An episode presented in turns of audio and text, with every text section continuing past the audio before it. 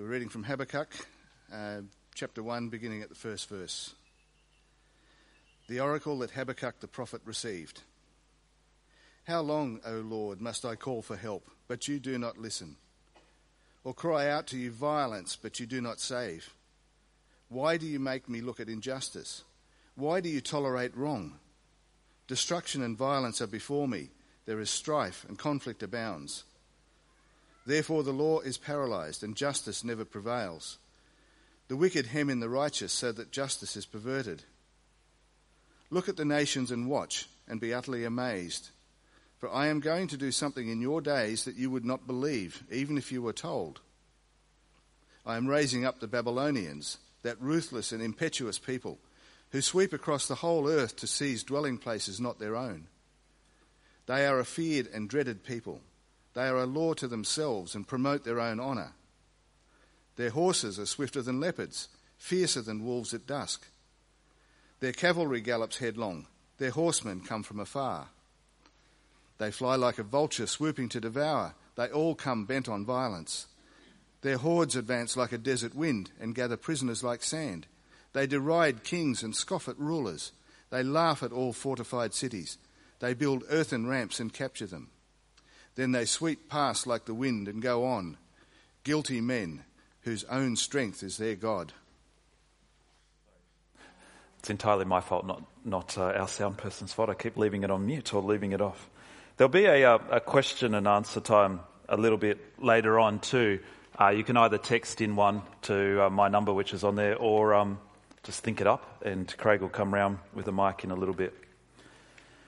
Not that long ago, um, there was a brawl in the middle of Melbourne near Federation Square.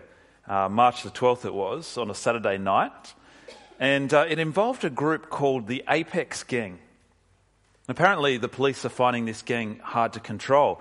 Um, there's gang members that are as young as 14 in the gang uh, who have committed armed robberies and even stolen luxury cars at gunpoint. Not that long, long ago, a 15 year old from the gang was um, charged with crashing a car, stolen car, into another car and killing a young mother. A detective from Frankston said one teenager bailed by the local court had actually been bailed after committing 14 armed robberies. And in frustration, he says, Why a court would even entertain the idea of bail, I don't know. A couple of years ago, a survey of Western Australian police found that 96% of them believe that our courts are too soft.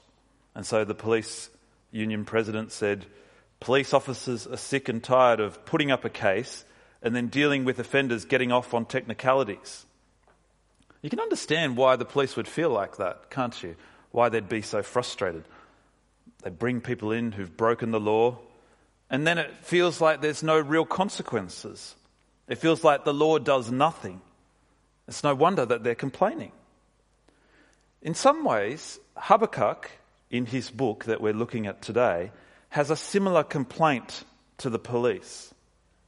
In verse 1, we read Habakkuk is a prophet, which means that his job was to call people back to God when they walked away from him. He called them back to the ancient agreement that the nation of Israel had made with God. He called them back to what's called the covenant. Habakkuk lived about 600 years BC. And about 800 years before that, God had made this covenant with his people to be their God. All the details of the covenant relationship were, were recorded in the law. And the law explained God's side of the agreement and the people's side of the agreement. And so Habakkuk's job as a prophet was to call people back to God by calling them back to the law when they wandered from it. But Habakkuk complains to God that he's getting disillusioned with the job. I mean, there he was, warning people that their violence, their injustice was breaking their covenant with God. And so they were going to face consequences.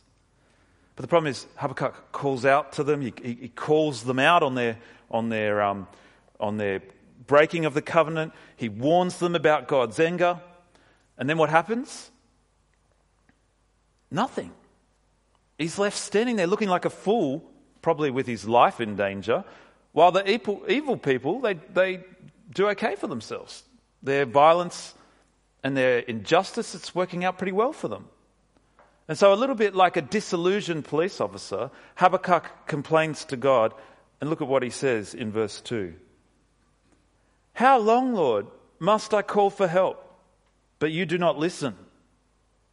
Or cry out to you, violence, but you do not save? Why do you make me look at injustice? He's saying, What's the point of being a prophet if nothing ever happens? And here's the heart of his complaint Why do you tolerate wrongdoing? It's like he's saying, You made the covenant, God. You gave the laws. You told us if we keep them, everything will go well for us. But if we break them, we'll face your anger. But because Habakkuk sees people breaking God's law and it seems like God's doing nothing about it, he says in verse 4 Therefore, the law is paralyzed and justice never prevails. The wicked hem in the righteous so that justice is perverted. What do you think about Habakkuk and his questions? Is this bravery or stupidity? Now, whatever you think of him, he's an extraordinary prophet because he's not just calling the people back to their covenant relationship with God. He's actually doing what almost no prophet before him had ever done. He's calling on God to uphold his end of the deal. He's calling on God to not tolerate wrong, wrongdoing, but to deal with it. Keep the covenant, God, with all its consequences. Now, is it okay for Habakkuk to be asking these kinds of questions of God? You know, is this, this all right for him to be doing this? We're not prophets like Habakkuk. We don't live in the land of Israel. We don't call people back to the covenant. But if we're honest, we can understand his frustration, can't we? In fact, don't we have similar kind of questions for God? Like, why do you tolerate evil in this world, God? And why are you doing nothing about it, God? If God loves people and hates injustice and violence, then why doesn't He explode into action and deal with the evil around us once and for all? Or we might actually share Habakkuk's complaint to God on an even more personal level. Why is God silent when I cry for help? When someone I love is sick or in terrible pain or dying? Why doesn't the one who loves health and life intervene? Or when I'm mistreated or face financial hardship or conflict in my family, why doesn't the God who loves peace and prosperity fix my situation? Why isn't God doing what we think is pretty obvious that He should be doing? Is it okay for us to ask God these kinds of questions? What we see in God's response to Habakkuk is that he's not fazed by his questions. There's nothing to indicate that God's rattled by what Habakkuk says. He's not offended or upset that Habakkuk would dare question him. He's not even defensive. And God is not fazed by our questions either. He wants us to bring our complaints to Him. He wants us, like Habakkuk, to cry out to Him, confident in who He is. Giving someone the silent treatment is a killer for relationships. You know, when you stonewall someone, I can see some of you kind of smiling a little bit too knowingly out there. Um, men are classic at this with their wives. So we get flooded as men and overwhelmed. Uh, we feel overwhelmed, so we just stop responding. We're experts at blocking people out. God doesn't want us to stonewall him. He wants us to bring our complaints to him, to ask the hard, confronting questions. I mean, even in the Bible, when you read it, right, it doesn't hold back from asking the hard questions. Read the Psalms. These kind of questions are everywhere. It's not blasphemy to question God when we question from a place of faith. God, aren't you good? That's faith. But this doesn't seem to fit. But even if you're not a believer, you're not someone who has faith, you're not someone who is confident in God, aren't you tempted to talk to God? Some atheists you meet, it's almost like they're saying to you, There is no God and I hate him. Now, if you feel like that, can I encourage you? Experiment with prayer. Just have a go. Talk to God. Tell Him how you really feel. Tell Him why you hate Him and see what happens. You never know. You might discover that God has answers that you weren't expecting to find. God is not fazed by our questioning. He's not fazed by Habakkuk. Instead, he calmly, unapologetically responds, and the answer he gives blows Habakkuk's mind. Now, we could come up with all sorts of philosophical and theological explanations for why God tolerates wrong. Like a philosopher might say, maybe God values our free will so highly that it was necessary to open the door to evil and pain. Or a theologian might say that through the struggle of this world, God is bringing something into existence that makes all the mess worth enduring for the spectacular outcome. Whether those sorts of answers are right or not, they are not the answer that God gives to Habakkuk here. God doesn't try to justify himself. He doesn't try to give a comprehensive explanation. He gives a very simple answer to the question, Why do you tolerate wrong? And his answer is, I won't. I won't tolerate it for much longer. Look in verse 5 where we see God reply. Look at the nations and watch and be utterly amazed. For I am going to do something in your days that you would not believe even if you were told. I am raising up the Babylonians. God won't be patient forever. He tells Habakkuk he's about to act decisively against their unfaithfulness to the covenant. And the way God's going to act is extremely dramatic. His response to the evil and the injustice, the violence of his people who've broken his covenant beyond repair, his response is to raise up the Babylonians, to invade Israel, to attack his people, destroy some and take some into exile. Now, God is well aware that this is going to be quite shocking to Habakkuk as we'll see next week. And he's not under any illusions about who he's raising up. Look at how he describes them. Verse 6 they're ruthless, impetuous, they seize things not their own. Verse 7 they're feared, dreaded, a law to themselves. They promote their own honour. Or verse 11 they are a guilty people whose own strength is their God. God is wielding a pretty dark weapon. Now, our, our minds boggle as to how a good God can use such an evil people. And Habakkuk, of course, wonders the same. But that's for next week. So I've got to leave that question unanswered for now as to how. But for today, I want to ask what do we do with this picture of God that's presented here? Perhaps for us, it's an uncomfortable picture of God who not only judges people, but somehow stands connected with these awful Babylonians. Perhaps it's such an uncomfortable picture for us that we can hardly accept it, or it's completely unacceptable to us.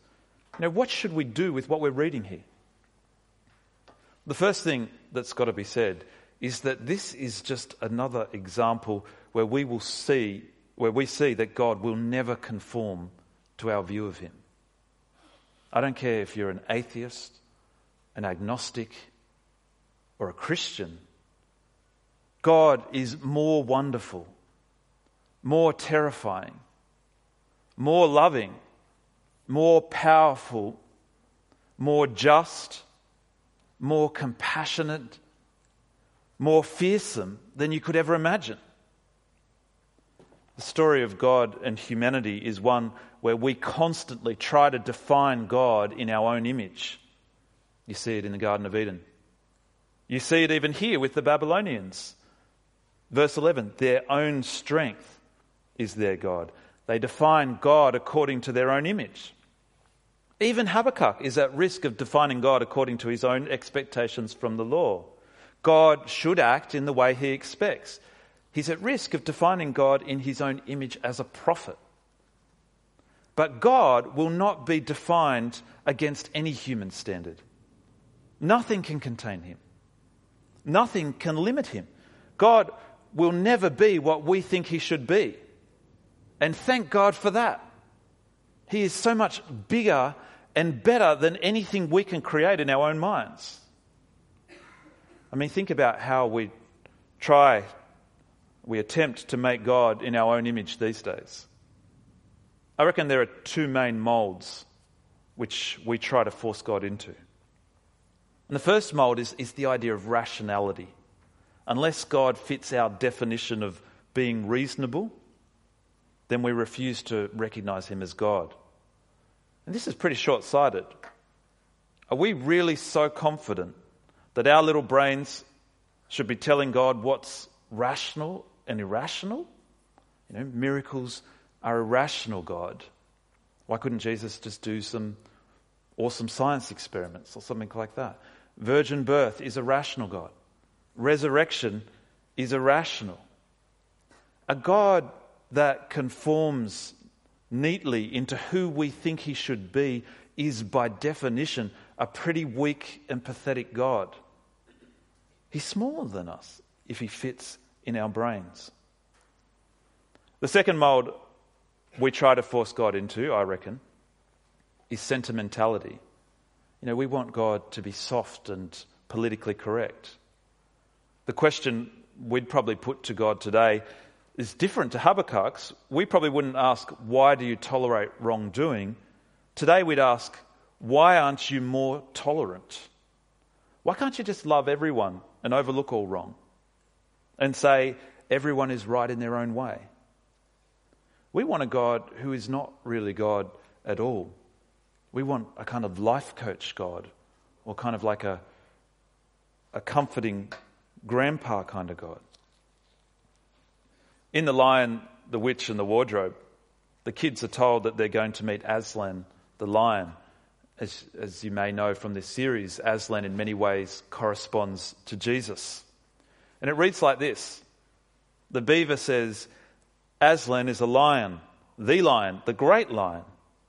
Oh, said Susan, I thought he was a man. Is he quite safe? I shall feel rather nervous about meeting a lion. Safe? said Mr. Beaver. Who said anything about safe? Because he isn't safe, but he's good. If you're looking for a comfortable picture of God, you'll never discover the true God. God is not safe. God is not comfortable. God does not conform to our limited ideas of what's rational. So, what do we discover about the true God here in Habakkuk. And like I said at the beginning of today, this is a three week series that we've got in Habakkuk. And today we're probably feeling like more questions have been raised than have been answered. And that, of course, is exactly how Habakkuk is feeling. And we've just got to sit with that for the time being. But what, is, what can we discover so far in what God said? First, let me just say that we need to be careful not to read ourselves into the picture where we don't belong. In some ways, what's hap- happening in Habakkuk is unique. The judgment that God is telling Habakkuk about is a significant one off event in the Bible. Do you remember last year we did the 10 pop up moments series where we looked at 10 key moments that stand out and change the story of the Bible? Well, the Babylon invasion and the exile was one of those 10 key moments. So The book of Habakkuk is not so much answering why there is suffering and evil in the world, it's so much more specific than that. It's God answering Habakkuk's complaint for why he doesn't deal with the evil of his own people. But if we keep these things in mind, there's a lot we can learn about the character of God and how he works in the world, and there's a lot that we can learn about ourselves too. And the big thing that we learn about God's character, of course, is that he is patient. Why doesn't God get rid of evil? It's not because he doesn't exist. It's not because he doesn't care. He temporarily tolerates evil because he's patient. You get the idea as you read Habakkuk that he's a bit naive when it comes to wrong. Habakkuk doesn't seem to realize that for God to get rid of wrong, it's not going to be a small deal. It's going to have far wider implications than God dealing with a few people. God's not going to slap a band aid on the problem. Two years ago, when I was working as a pharmacist in a pharmacy, a man walked up and said, um, Can I get something for this? And he held out his arm. And there was a, a bit of a kind of red mark and some, some blood there. So I said, What happened? So then he held out his other hand, in which there was a dead funnel web spider. He'd been delivering firewood, and the spider crawled up his arm and then started to try and get under his jacket, which case he tried to brush it off and it bit him. So he did what any of us would do. He kept loading the trailer with the wood, delivered that load, and then drove himself to his friendly pharmacist. Now, I'm not sure what he thought I'd give him in a pharmacy, right? A band aid? No, I, I, told him he had to get to hospital. And I tried not to reveal in my voice that I, I, I thought that uh, maybe it was a little bit too late. And it was too late.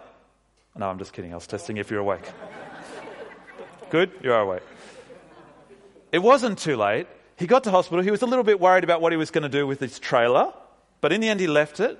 He got anti venom, and apart from being numb for a few months every time I asked him afterwards in his hand, he was fine. But you don't put a band aid on, on a, funnel web spider bite. It takes far more decisive dramatic action than that. For God to deal with evil in his people, it was going to take far more dramatic, comprehensive action than Habakkuk realized. Because the problem ran far deeper than Habakkuk realized. And so God's patience was actually a good thing. Because God dealing with their wrong was going to be devastating.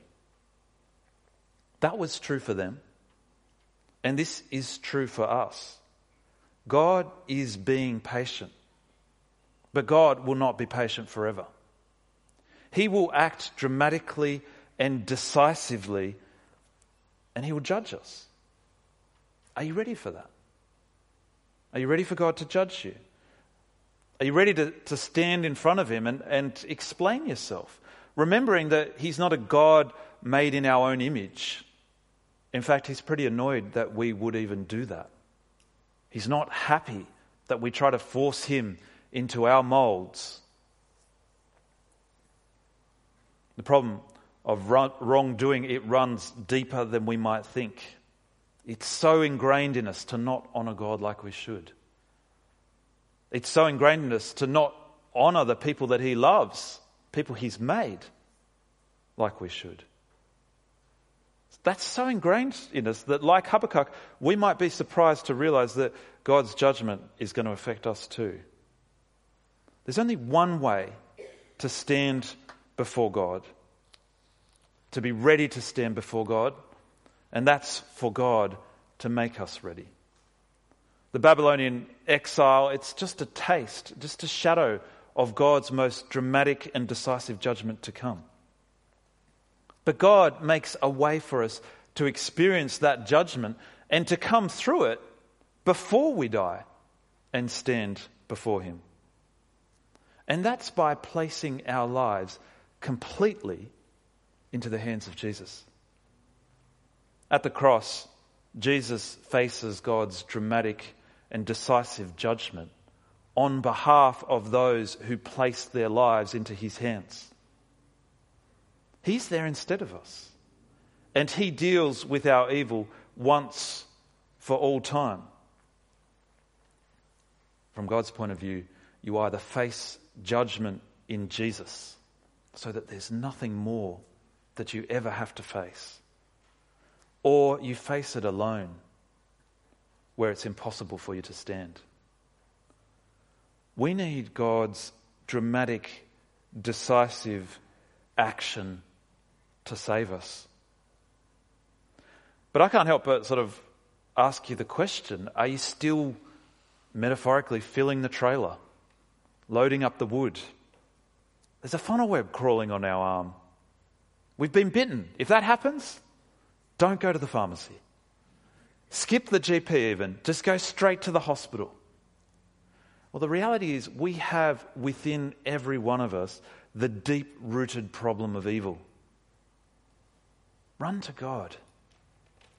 He's the only one who can deal with the problem. I read this week something that said that God has done everything we need. And the only way we will face his judgment is if we trample over the cross and ignore it. If we refuse to place our lives completely into Jesus' hands. If you don't believe there's a God, or if you're not sure that you agree that he has a problem with you, or if you weren't aware that his patience is running out, can I encourage you, do something about it. Investigate what I'm saying. Soon, as a church, we're going to be running a course exploring Christianity. Come and talk to me about it. Now, at this stage in Habakkuk, we've seen very little to unravel the great mystery of why God allows evil in this world. But certainly, Habakkuk's complaint gets a clear answer, even if it's not one that we like or understand. Habakkuk, Habakkuk says, Why don't you listen, God? Why do you tolerate wrongdoing? And God says, I'm not going to for much longer. There's a sense that evil is not as straightforward to deal with as Habakkuk may have naively felt. God has his reasons for holding back. God has his reasons for dramatically acting and judging at certain points in history. But neither Habakkuk nor we are taken behind the scenes to see those reasons. At least, not yet. Maybe next week we'll see a little bit more. Let me pray. Heavenly Father, you are a confronting God. Our minds cannot contain you. You are so much bigger than we could ever imagine or think up. Lord, you are so much more just, so much more fearsome, so much more awesome than we could ever imagine, Lord. And yet, you are also more loving, more compassionate, and your desire to save us is deeper and stronger than anything in else in this universe. Nothing else compares, Lord. Lord, as we confront some of the deep questions in this world, in our own lives, Lord, the pain and the heartache that we feel so acutely. Help us to bring those complaints, those questions to you. And Lord, help us to see afresh, while we might not understand, help us to see the depth of your love, the depth of your sovereign control, and the comfort that this ultimately brings. Lord, help us in our inability to understand all things, to truly know and understand you and know that you have got us covered. We pray this in Jesus' name. Amen.